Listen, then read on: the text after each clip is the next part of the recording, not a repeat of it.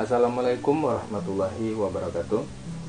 Jumpa lagi dengan saya Minjo, orang kajian sama-sama di podcast Muhammad Rifaldi Abdul.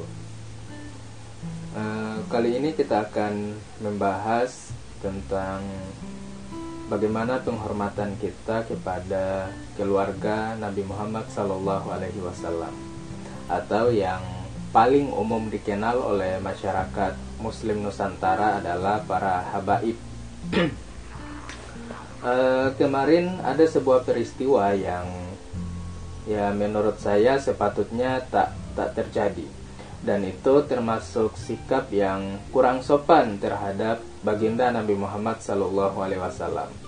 Di mana ada sebuah laskar yang yaitu laskar di Solo pada 8 Agustus kemarin itu menyerang rumah keluarga Habib Sagaf yang mengakibatkan tiga orang Habib sampai luka-luka. Hal itu jelas sikap yang kurang pantas sebab ya Habib adalah Habaib adalah keturunan Nabi Muhammad Sallallahu Alaihi Wasallam. Maka sepatutnya mereka kita hormati. E, memang ada benarnya kalau nasab atau keturunan tak sepenuhnya uh, bisa dibanggakan. Sebab setiap orang adalah sesuai dengan apa yang dilakukannya. Maksudnya, mulia tidaknya seseorang bergantung pada perilaku dirinya sendiri.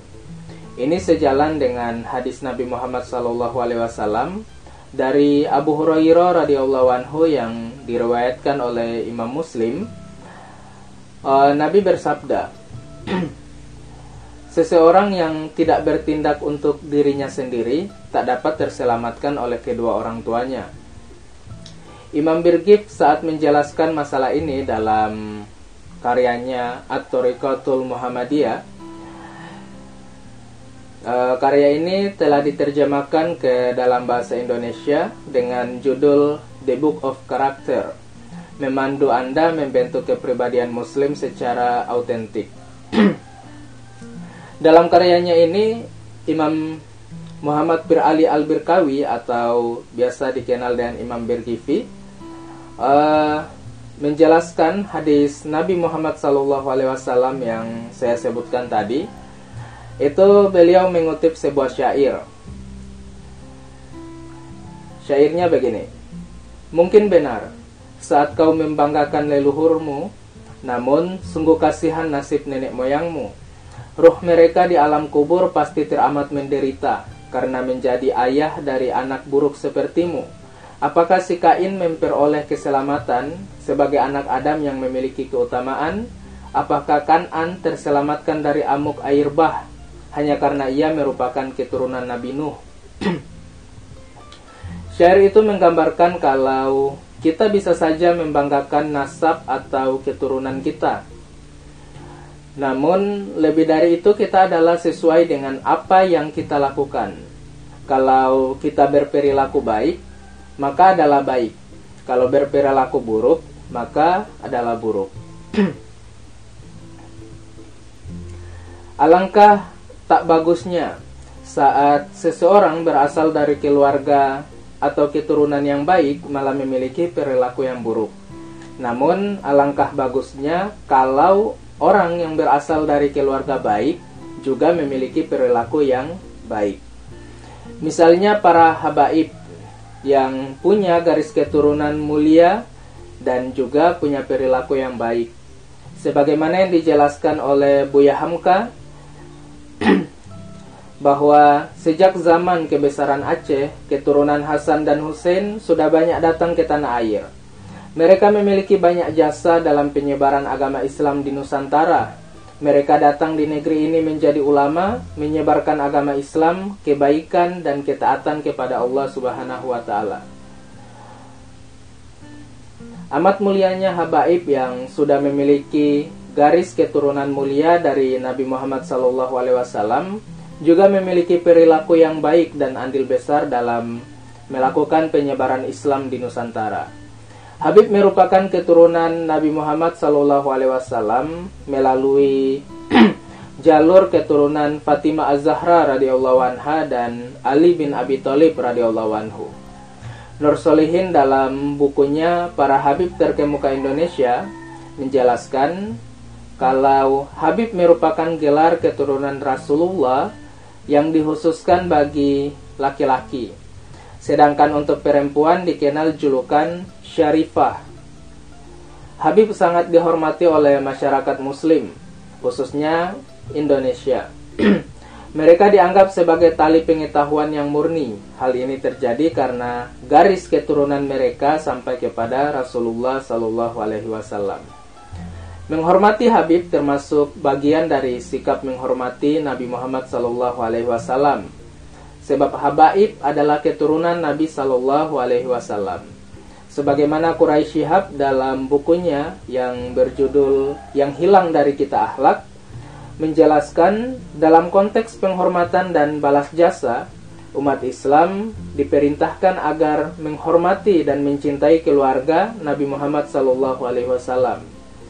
Sebagaimana firman Allah Subhanahu wa taala dalam surah Asyura ayat 23, Allah memerintahkan Nabi Shallallahu alaihi wasallam untuk menyatakan firman Allah, Aku tidak meminta kepada kamu atas penyampaianku satu upah, tetapi kasih sayang dalam kekeluargaan.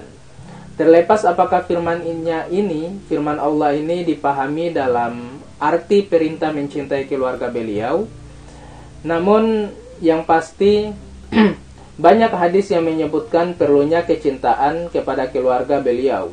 Bahkan tanpa hadis-hadis pun, yang tahu diri, kata Quraisy Shihab, pasti akan menghormati dan mencintai mereka paling tidak demi menyenangkan perasaan Nabi Shallallahu Alaihi Wasallam sebagai manusia. Bukankah semua kita senang bila anak cucu dan keluarga kita disenangi orang lain? Demikian penjelasan Quraisy Shihab. Yang tahu diri, yang mengaku sebagai umat Nabi Muhammad Shallallahu Alaihi Wasallam, pasti akan menghormati keluarga Nabi Shallallahu Alaihi Wasallam baik itu kakeknya, kedua orang tuanya, pamannya, istri-istrinya, anak-anaknya, hingga keluarga keturunan Nabi Shallallahu Alaihi Wasallam. Demikian termasuk sikap penghormatan dan kecintaan pada Nabi Muhammad Shallallahu Alaihi Wasallam, sehingga termasuk sikap yang tidak tahu diri. Jadi kan kalau sikap menghormati keturunan Nabi Muhammad Wasallam atau yang di Indonesia sering kita sebut dengan para habaib adalah sikap tahu diri dalam term Quraisy Shihab, maka sebaliknya eh, termasuk sikap yang tak tahu diri adalah mengaku umat Nabi Muhammad Wasallam, namun sikapnya tak menghormati, bahkan memusuhi apalagi sampai melakukan perbuatan barbar pada para habaib, pada para habaib.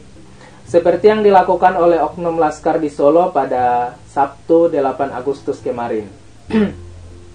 Hal itu jelas sikap yang menggambarkan ketidaksopanan kepada Nabi Muhammad Sallallahu Alaihi Wasallam.